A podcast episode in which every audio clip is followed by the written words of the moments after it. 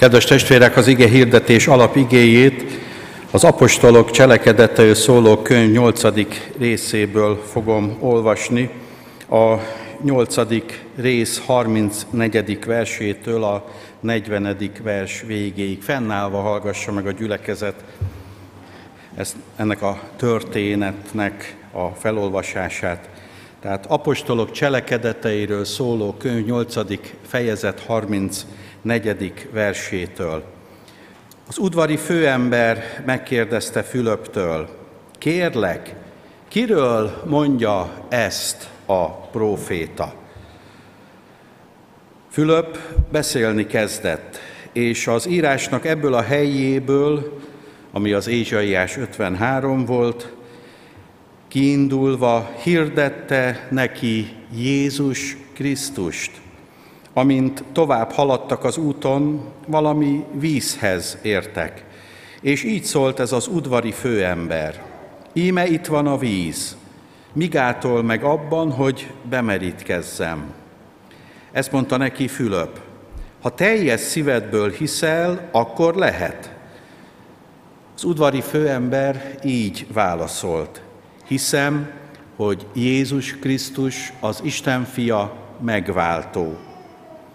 Megparancsolta tehát, hogy álljon meg a hintó, és leszálltak mindketten a vízbe, a Fülöp és az udvari főember.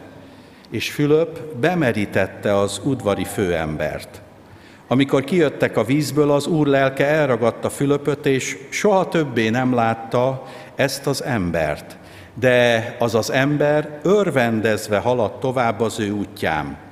Fülöp pedig azótozba került, Júda egyik városába, és végigjárva valamennyi várost hirdette az evangéliumot Jézus Krisztusról, míg nem Cezárába ért, ahol letelepedett. Eddig olvastuk az igét, foglalnak helyet a testvérek.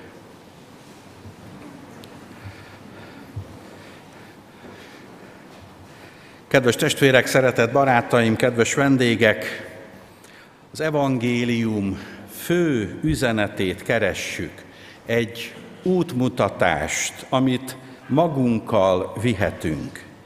Nos, az evangélium és magának az evangéliumot alkotó Jézus Krisztusnak, az élő, feltámadott Istennek legfőbb célja, és életünk csúcspontja lehet az, amikor a tökéletes Isten akaratának megfelelően megtérünk.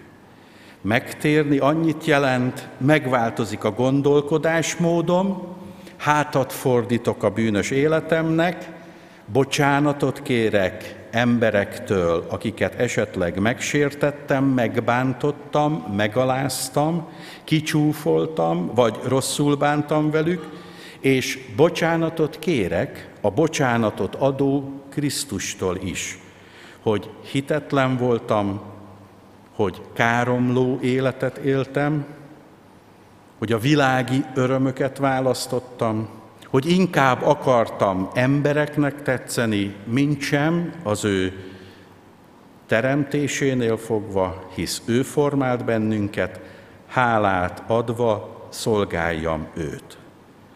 Isten fantasztikus örökséget bíz ránk a megtérés pillanatában. Nem leszünk többé idegenek Isten számára és Isten sem lesz idegen számunkra. Ahogy Pálapostól kiált fel, abbá, atyám, azaz a mennyben lakozó hatalmas Isten, aki Úr menjen földön és föld alatt, szívem szerinti, szeretett, mennyei atyámmá változik.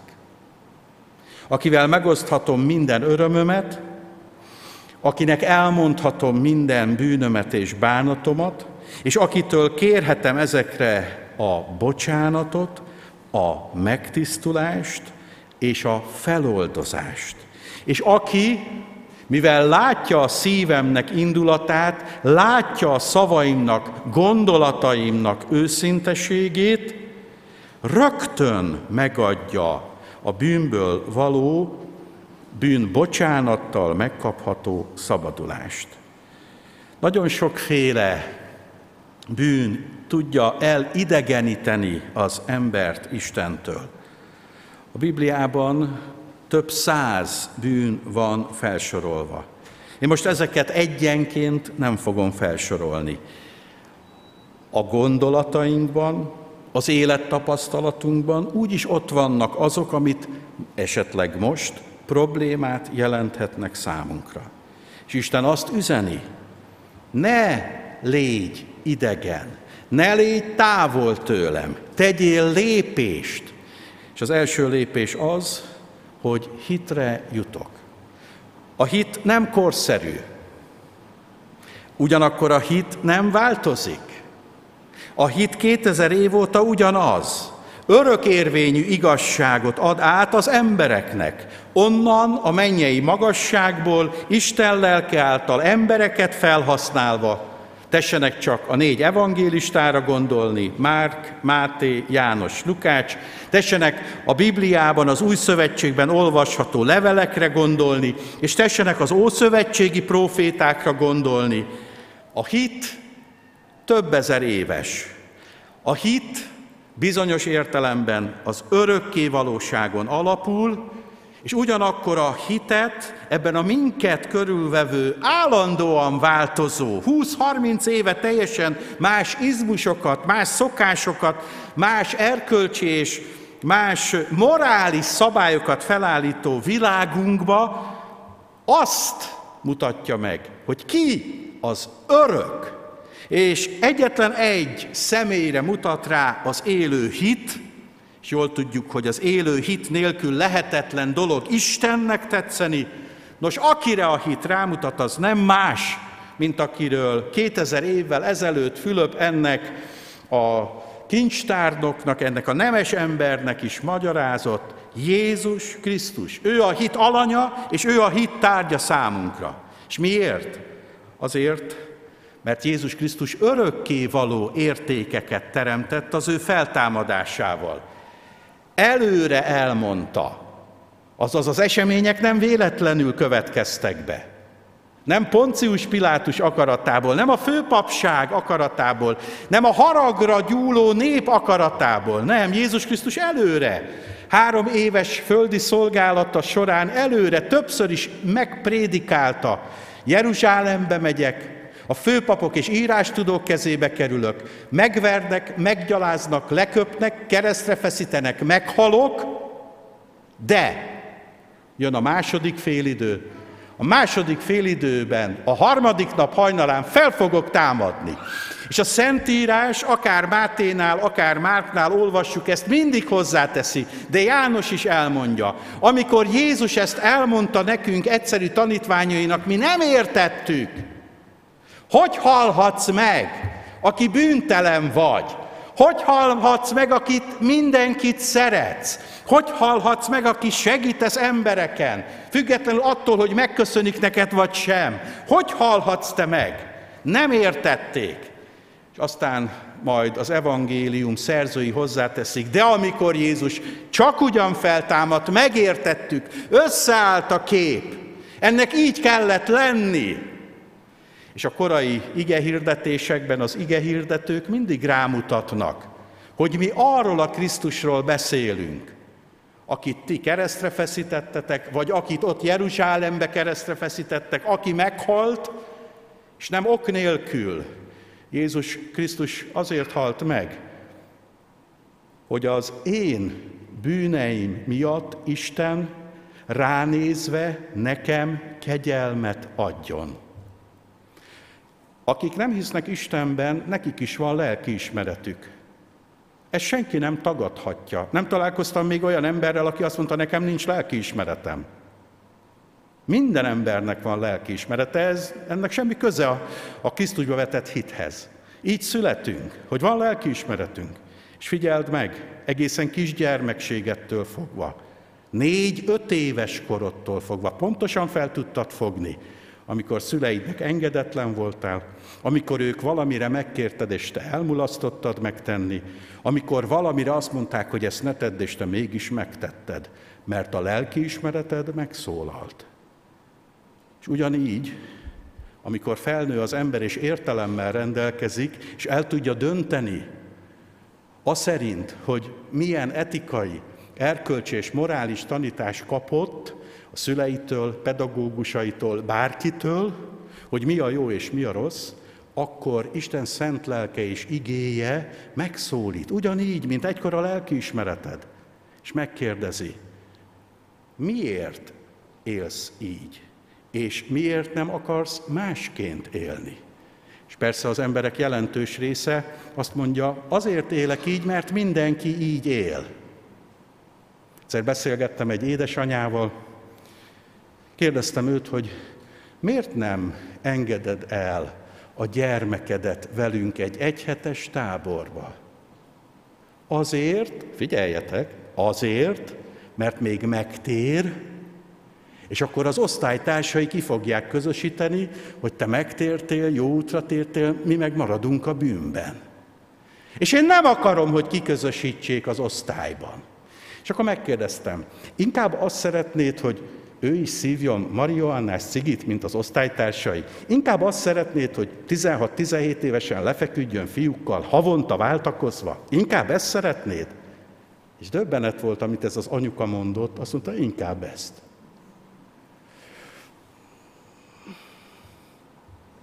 Ugye milyen érdekes? Pedig állítólag anyából csak egy van. Pedig állítólag az anya szereti legjobban a gyermekét. De ilyen bután is lehet szeretni a gyermekünket.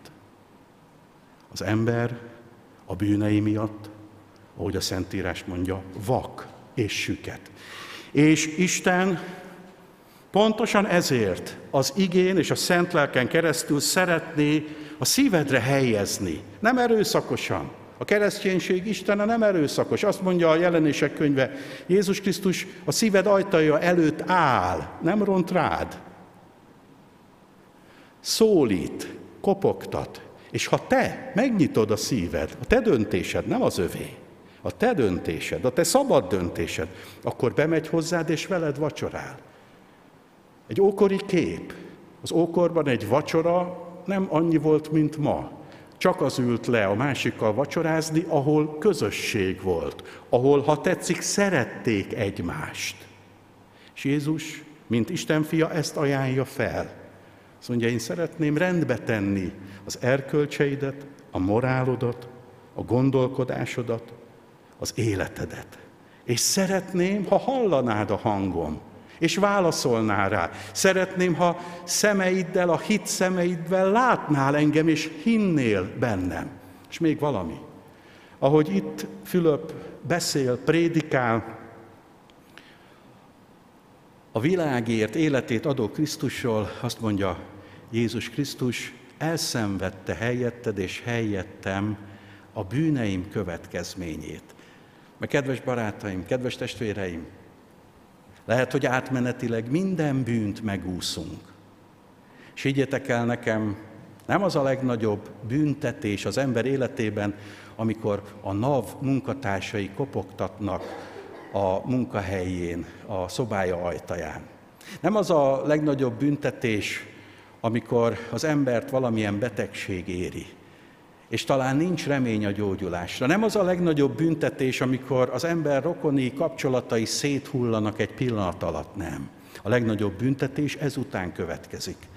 Mert a minket szerető, értünk a kereszten, a Golgotai kereszten vérét adó és a mi bűneink átkába belehaló Krisztus feltámadta halálból, 40 napig megjelent a tanítványoknak, és azoknak, akik hittek benne, utána felvitetett a mennyből, és amikor a felvitetés történt, a mennybe menetele történt, akkor a magyarázó angyal azt mondja a tanítványoknak, ne csodálkozzatok, hogy ő felvitetett a mennybe, az Atya Isten jobbján ül, és közben jár érettetek, és ugyanúgy, ahogy felment az olajfák hegyéről, ugyanúgy fog visszaérkezni.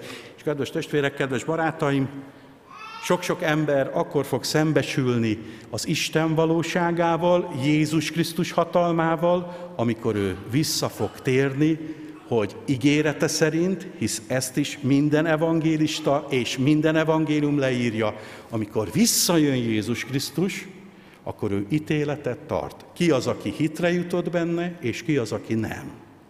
És természetesen tudom, különösen most a 21. század modern emberének felfogásában.